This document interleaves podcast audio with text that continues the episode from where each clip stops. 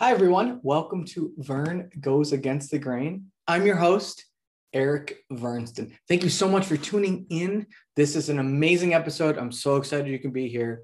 This is a guest that I tried very hard to get, and he is so busy. And when you check out his website and all the prolific amounts of writing he does, you are going to be like, wow, I can't believe this guy had any time for you, which is why I thank Dr. Joshua Gans so much for his time.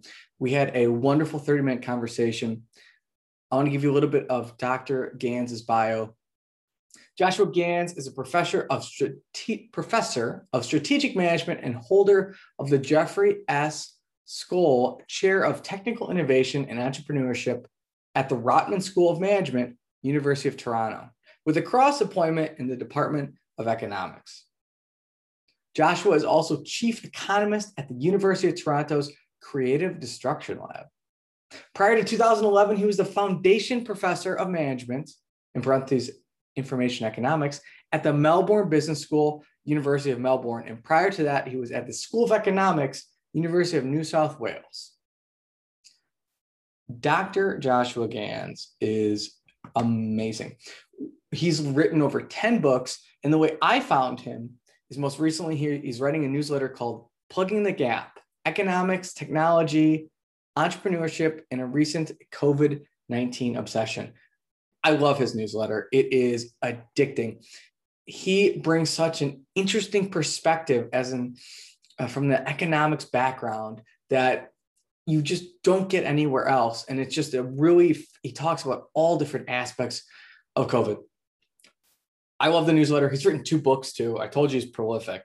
He's written 10 overall. He also wrote a book about economics and parenting, which we do cover in the podcast. So, in the last, say, last five minutes of this 25 minute podcast, if you want to hear about uh, economics and parenting, that's the part for you. We covered everything in literally 20 minutes. We talked about how he evaluates uh, situations, how he looked at the how he even got started in this, like what was fascinating to him, which I really liked, especially how he described like why he even got into looking at this specific, like why look at COVID and economics.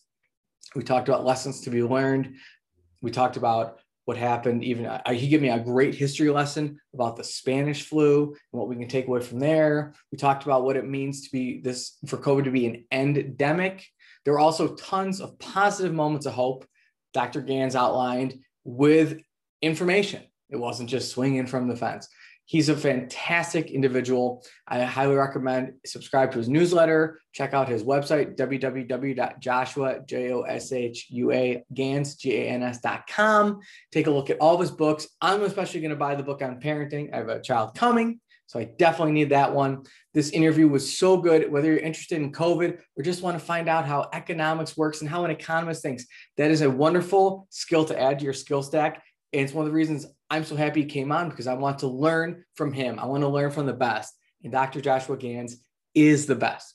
I want to plug a couple things quickly before we get to interview. One, I wrote a book. Did you know that? You probably did because I talked about it a million times. 10 scientifically proven ways Steve Jobs went against the grain, available on Amazon and Barnes and Noble.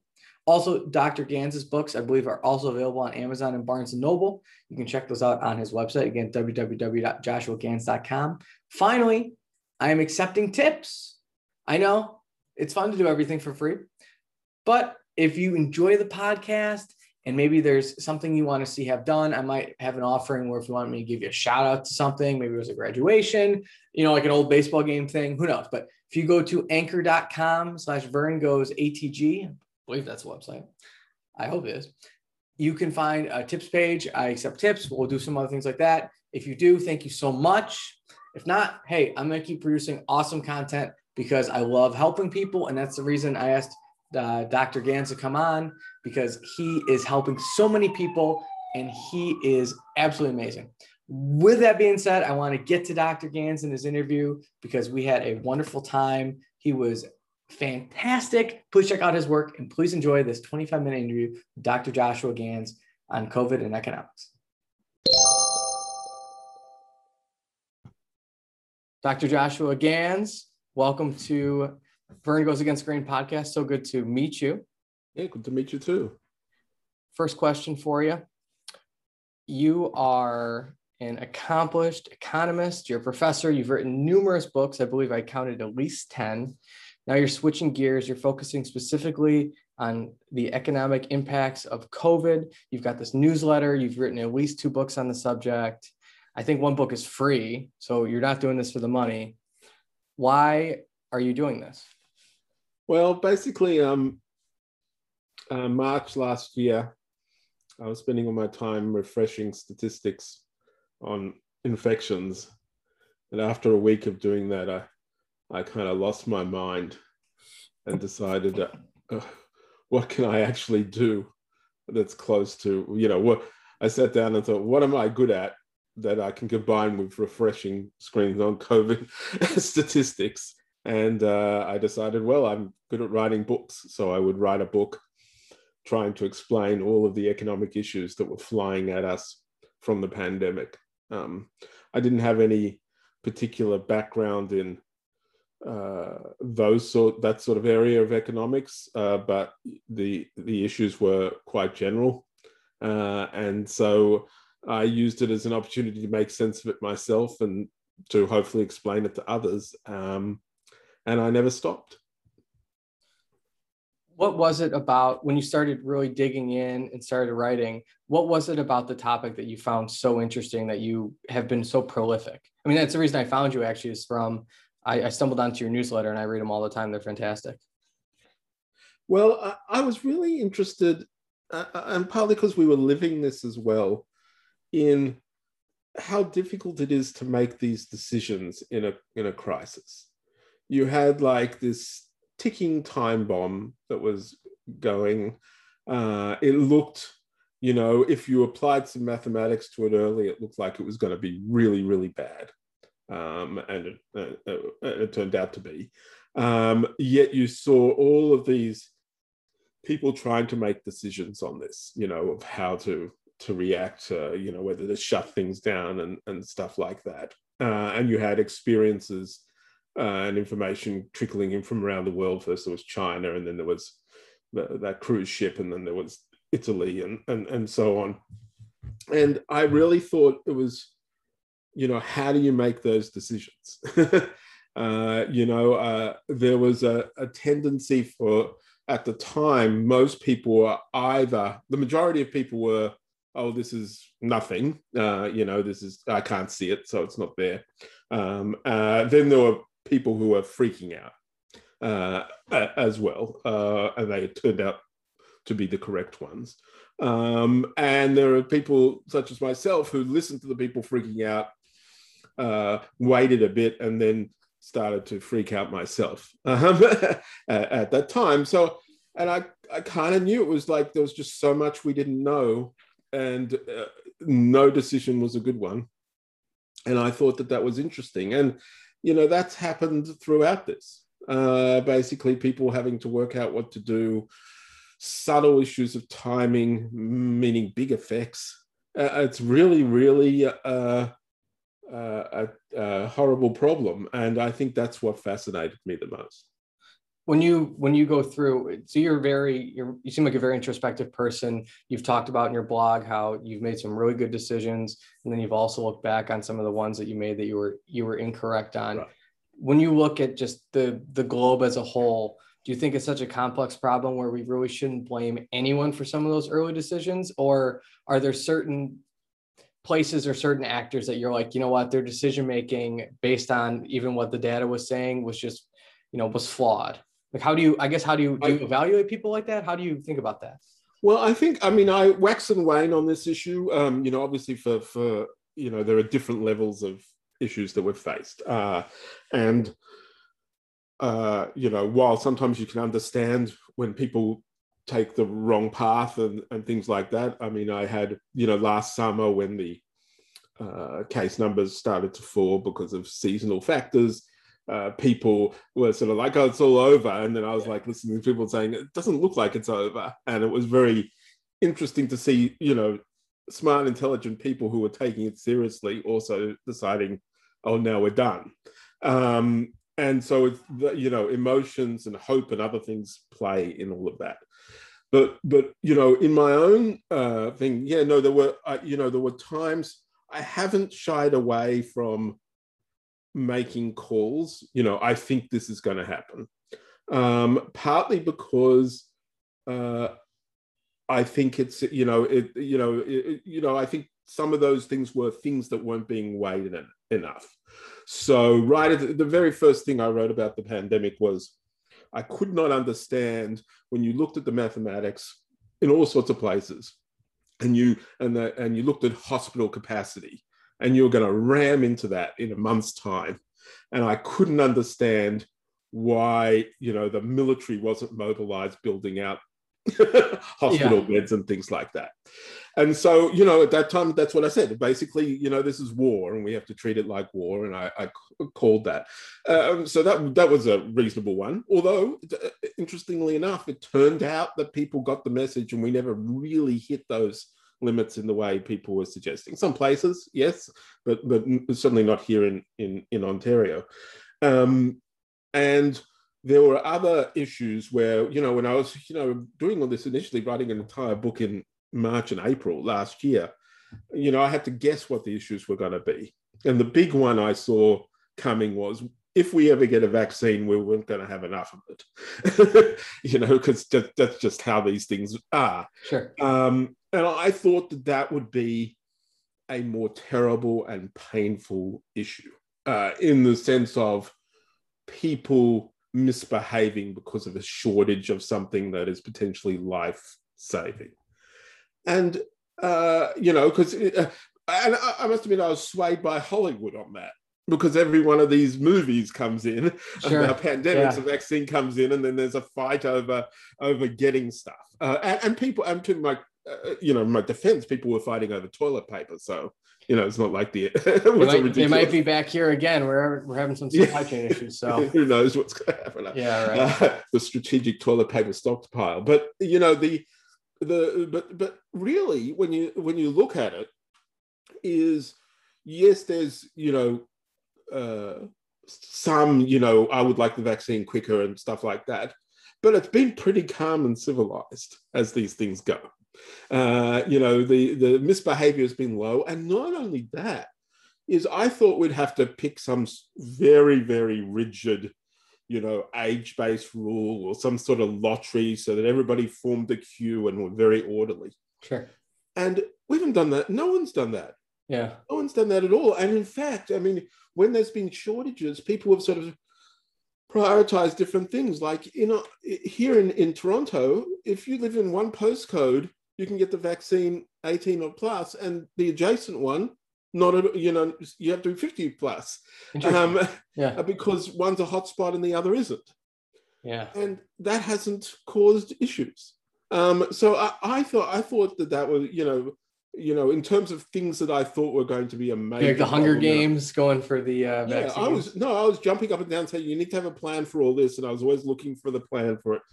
But I think it turned out people were okay. Now, if this was all more lethal, and, and I think this, and I think when it comes to treatments, you know, like we see the scramble over oxygen and stuff like that, it gets very urgent. But vaccines, not so much. Vaccines, people are like, I can deal. when you are going through, and I'm assuming you work with a lot of you, you probably connected, you probably connected with people across the globe during this. People found your writing, other other experts in the field. For someone like me, or I always use the example of my mom. My mom's very, she's a wonderful woman, but she's like, I'll give you an example. A couple weeks ago, she was like, "Hey, should I start buying the Bitcoin?" You know, it's like that. right. How, if you're someone like that, how do, how would you recommend they go about trying to figure out who to who to follow in in sifting through information? Yeah, no, that's really quite difficult. Uh, I think one of the things that we will look one of the things that we weren't prepared for is how to message properly. I mean, everybody knew that was a big issue. Um, you, you heard Obama at the beginning talking about how he thought the pandemics were, you know, that was a, a serious issue. And he learned from 2009 that the most important thing was to let the scientists speak mm-hmm. and have a consistent message. Now, the problem with that is the scientists did a lot of second guessing. And I've already said, you know, I applied economics and I you know, for a shortage issue, I got that wrong. Um, and the reason is is that messaging is not just just because you happen to be a, a, a noted immunologist or something like that, or a virologist or an epidemiologist, doesn't mean you know how to message things to the public. Uh, and you know, I guess my bias is that they could have done more nuanced messaging, and I think the the initial mask issue highlighted that. Sure. They were very they saw the people running for the toilet paper and they said, I don't want everybody grabbing all the masks because we need it for the medical mm. things. Yep. So they told people masks weren't necessary. Now the problem with that was they were. yeah. yeah. or they were going to change the money. They could have been necessary. Sure. And so, you know, there was a different, more nuanced message that could have been done there, uh, maybe backed up with a bit of uh, uh, enforcement as well. Said we, you can't get the N95s; they're for the doctors, but we do encourage you to get X, Y, and Z. and so, so I think I think that could have been done. And now we've sort of flipped the other way. We're very, very extreme on masks. Yep. And you know, when it comes down to it, I think uh, you know that's fine. That's a good precautionary thing to do. Um, but it's not clear that they are as valuable as people make out to be. Um, you know, people have got infected in workplaces where they've been wearing masks. Uh, you wear masks all day, it's a whole different thing. And some of the things they worried about initially, such as when you wear a mask, you got to fit it properly, etc you know, probably matter. well, you, you, see the people, they'll walk, they're like, oh, I have a mask on, but it only. Yeah, that's below yeah. I know, yeah. exactly. Uh, yeah. I mean, but effective messaging there, you saw this great, there was this thing on the thing that said, well, what if you did that with your with pants and were too low? that's what you look like. And yeah, if you can get, so there are ways to do that. But, you know, I never saw, I don't think there is a person or set of people on a te- on those teams who are understand messaging and debated and really worked it out. I think there was things, uh, you know, here's what we can tell them, here's what we can't tell them, no assumptions made.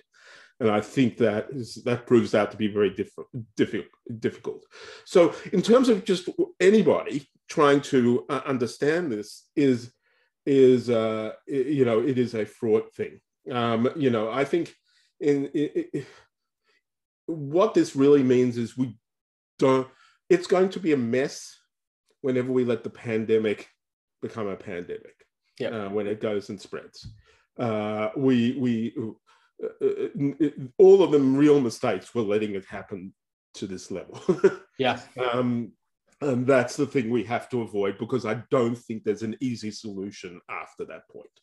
It's painful regardless. So now going off that we're we're past that. We're well past that point. Oh yeah. In, oh yeah, for what over almost a year and probably two, almost a year and a quarter. Right. So you've said, and I, and I'm gonna paraphrase this. So let me know if I'm wrong, but this will eventually become an endemic, right. where essentially like a almost like a seasonal, maybe not seasonal, but it, it's something we're gonna have to deal with. So yes. what for those out there that like what is an endemic, and then what kind of economic consequences you see going forward, maybe in the short term, right. of that? So in 1918 to 1920, we had this other pandemic, which you know ended up being uh, far far worse, uh, even in a less connected world. Uh, and the result of that that pandemic um, was, uh, you know, seasonal flus that come and go, you know, and different strains of it, and we get it all the way up through now.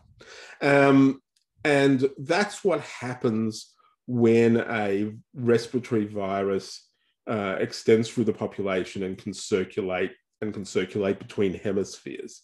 It's more of a migration that occurs because it never gets stamped out anywhere. Yeah. Um, so uh, what that means is it'll crop up again. It, it won't be as bad because most of us will be mostly immune to it so it won't spread as much but you know some of the every other one of these things has had what's called waning immunity, uh, especially in the older population. Uh, and so it tends to come around. Um, and so this is just a thing that isn't going away. Now we'll learn to live with that. The real tragedy at the moment is that there are whole the countries that have gone for zero COVID, Australia and New Zealand being top of that list, well, they've got a real problem with an endemic uh, thing in the world. and this actually happened to Australia last time. Last time, Australia in 1918, Australia managed to keep that virus out. But eventually, two years later, had to let, you know, had people coming and sure. going, and yeah. it ripped through that country.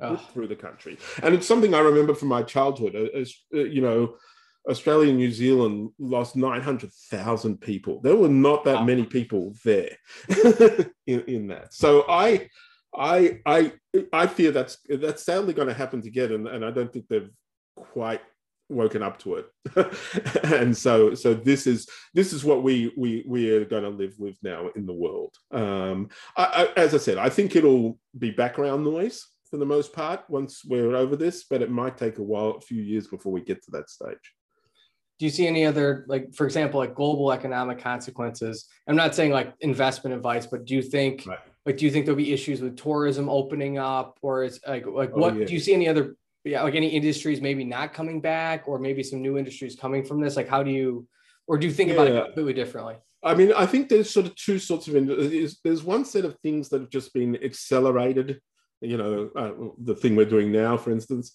yeah. uh, uh, has been accelerated because of COVID. We just ran a whole lot of experiments and a whole lot of things are working better than we expected. And then we're yeah. starting to appreciate the old stuff. And so some of those things will stick.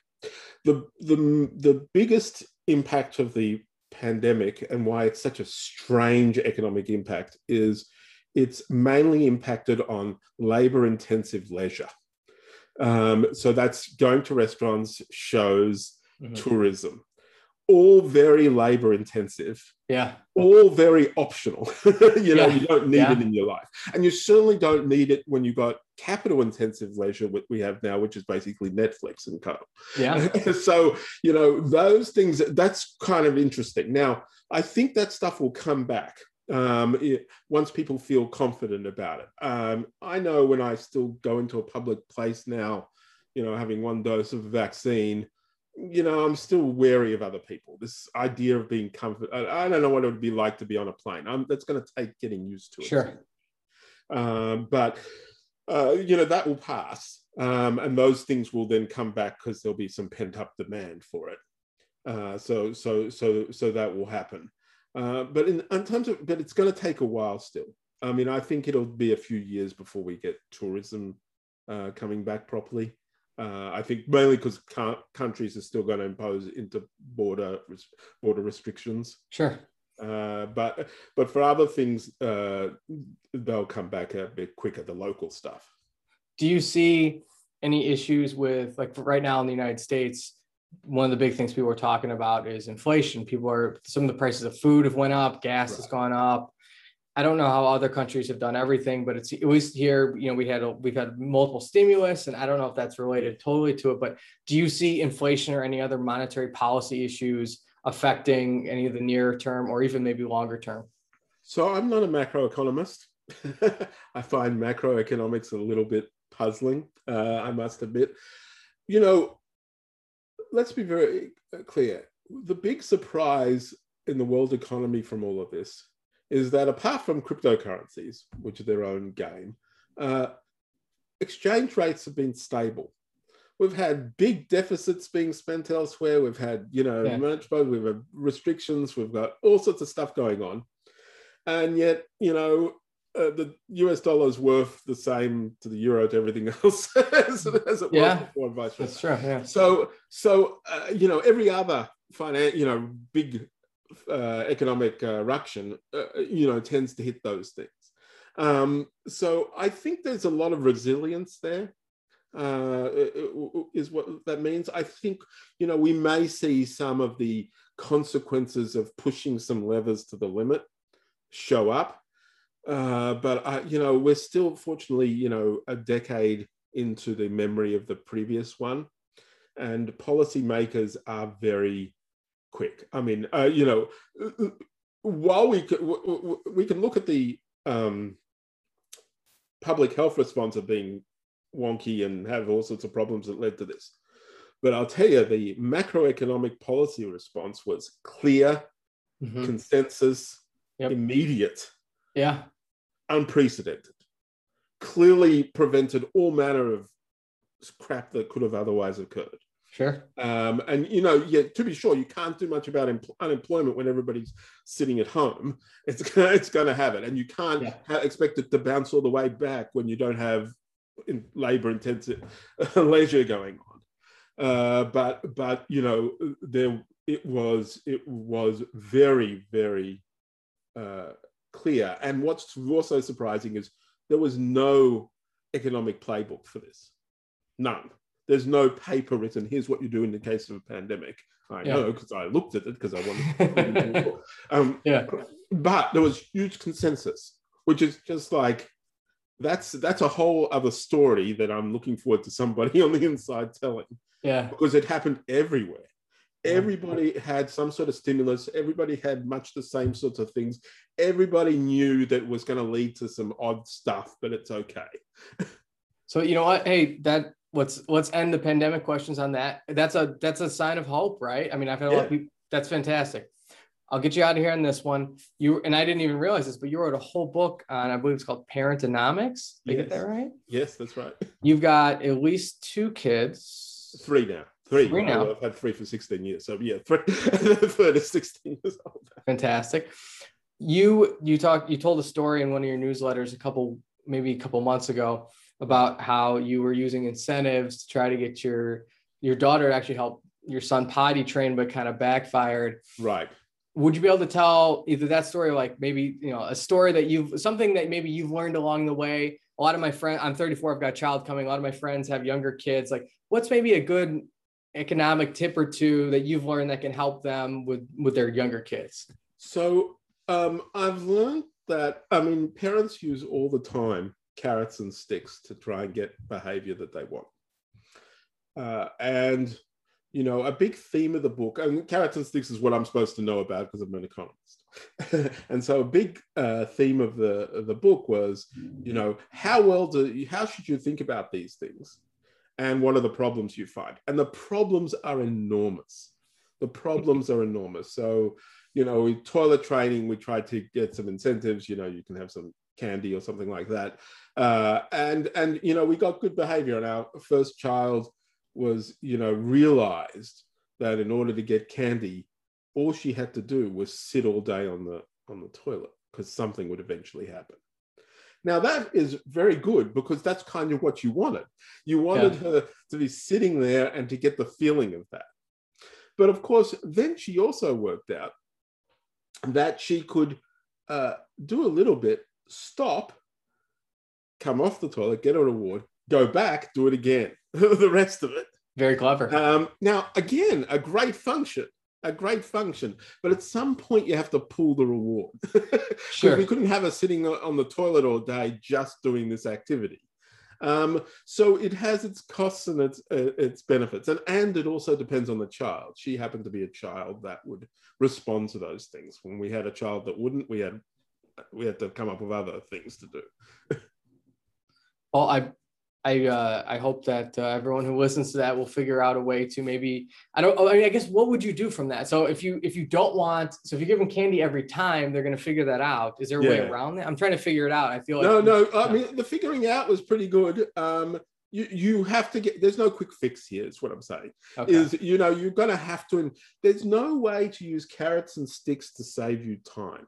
okay. you can use that, but you have to. It's not going to save you any time. You'll have to still put in the hours Okay. to get the result you want. Okay. Well, sorry everyone. I, I, you know, I got one of the smartest people I've ever met in my life on the podcast, but you're still going to have to parent. Yeah, I wrote a whole book about it, but you know, if you're in that mode, the the book can. People seem to like it, find it Yeah. useful. Uh, check out uh, Joshua Gans, J O S H U A G A N S dot com. I believe that's the website. Yes. You got all the books, the blogs uh, uh, on there. Thank you so much for coming on. Anything, uh, anything you have coming up right now, or any books coming out?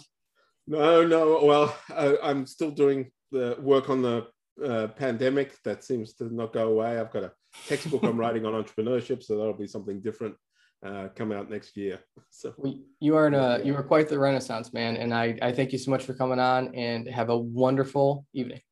thank you. Thank you all for listening. Oh, just when you think you might get that amazing parenting tip that's going to just set everything over the edge, you find out that everything ah, is going to require patience and time. Hey, I tried, but even one of the best economists in the world needed patience and time with his kids. Hilarious stories. Thank you again to Dr. Gans for coming on. What a tremendous guest. Please check out his website, Joshua, J O S H U A Gans, G A N S.com, has all of his writing, his books, multiple blogs. He's extremely prolific and another example of someone who is, as they said in Alexander Hamilton, he is nonstop. He is relentless and he is a fantastic human being. I thank him so much for his time. Please check out all of his work. If you enjoy this, I have many other episodes. Please check out Vern Goes Against the Grain podcast. It's on YouTube, it's on whatever you listen to now. I've interviewed some amazing individuals. And I think there's always something to be learned from listening to someone with a great story like Dr. Joshua Gans. Also, if you like this a lot, accepting tips on Anchor, just go to the website, find Vern Goes Against the Grain. Anything is appreciated. I always want to upgrade the technology, keep trying to bring you guests, anything I can to make your life better please help me help you. I also wrote a book, 10 Scientifically Proven Ways Steve Jobs Went Against the Grain, available on Amazon and Barnes & Noble. Thank you again. Thank you again to Dr. Gans, and I will talk to you all later.